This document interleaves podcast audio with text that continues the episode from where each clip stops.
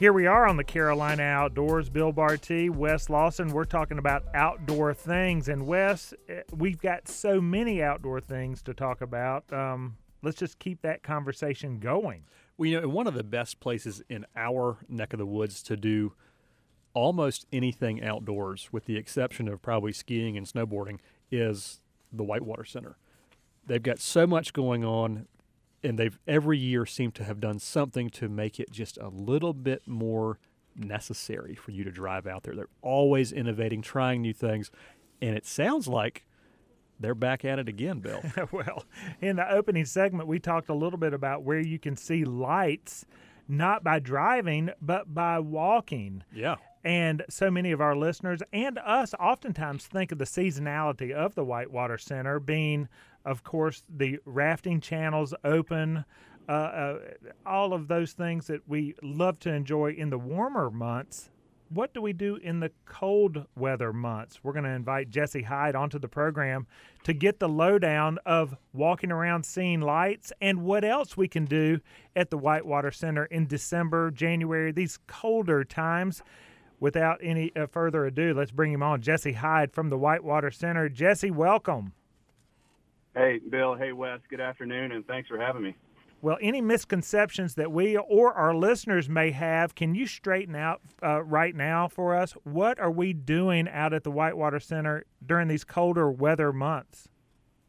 Well, you guys, uh, you absolutely hit on it already. Uh, you know, our goal is to try to have something to put on the calendar pretty much year round these days. And you're absolutely right. I mean, one of the most popular activities right now is our lights program. Uh, we have a, a half mile walking trail through the forest on the Whitewater Center property, and we have installed over 50 different lanterns and orbs and illuminated elements. And the goal is to, to get people to, to go play outside and, and have a sensory experience, uh, even in the winter months like right now.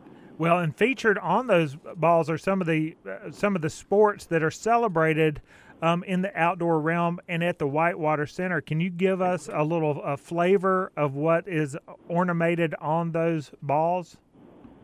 Yeah, absolutely. Uh, you know, uh, one of our, our calling cards, especially around our events and festivals, would be all of the really cool illustrations and posters that we use to, to communicate the, the different races and events that are going on at the center year round you know, we found a new use for them this year, and and we thought decorating the forest with you know this artwork and and all these illustrations that we've used over the, the years would be a great way to, to create an experience and tie in some of the other things that we have going around in other seasons. So, you know, we we essentially created, you know, like I said before, over over 50 different installations that are meant to highlight all, all of these pieces of art and, and really shed some light on all the things that, that we do as an organization throughout the year.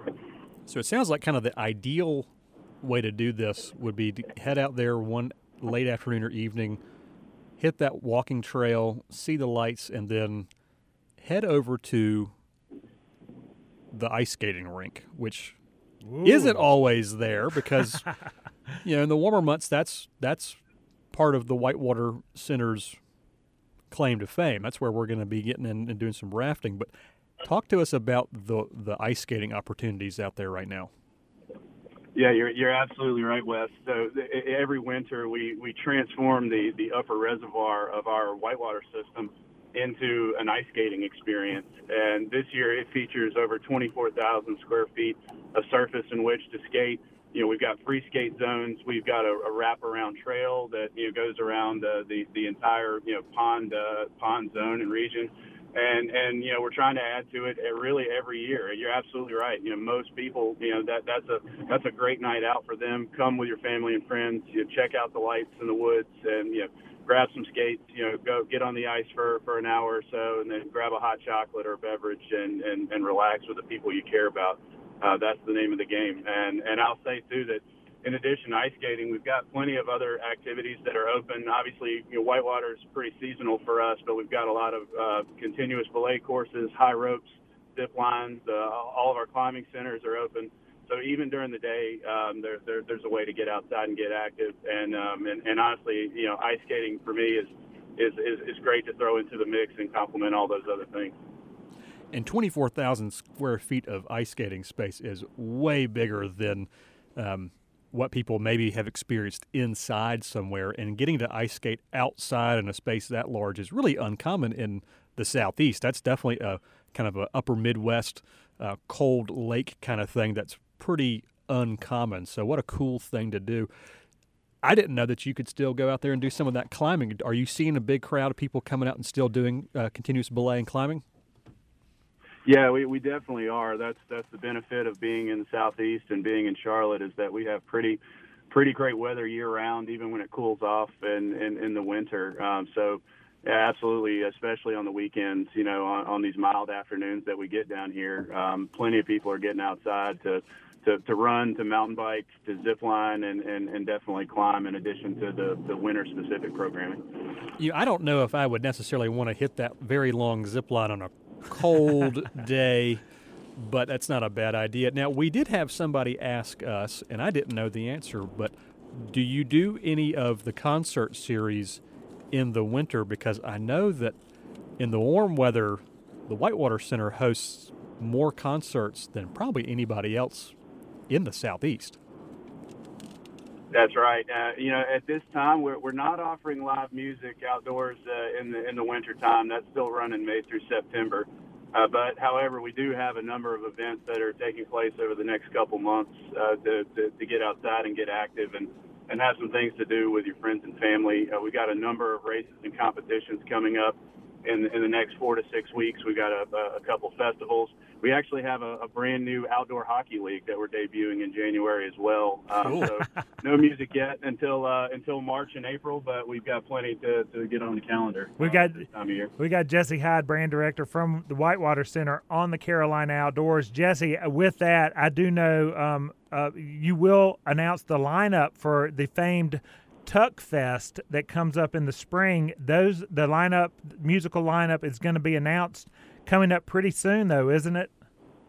Yes, sir, uh, Bill. We're we're going to make that announcement on Tuesday, December twentieth. So uh, right right in the next week, just before the holidays, we plan to, to let everybody know the headliners that'll be here in April, and we're we're excited about it.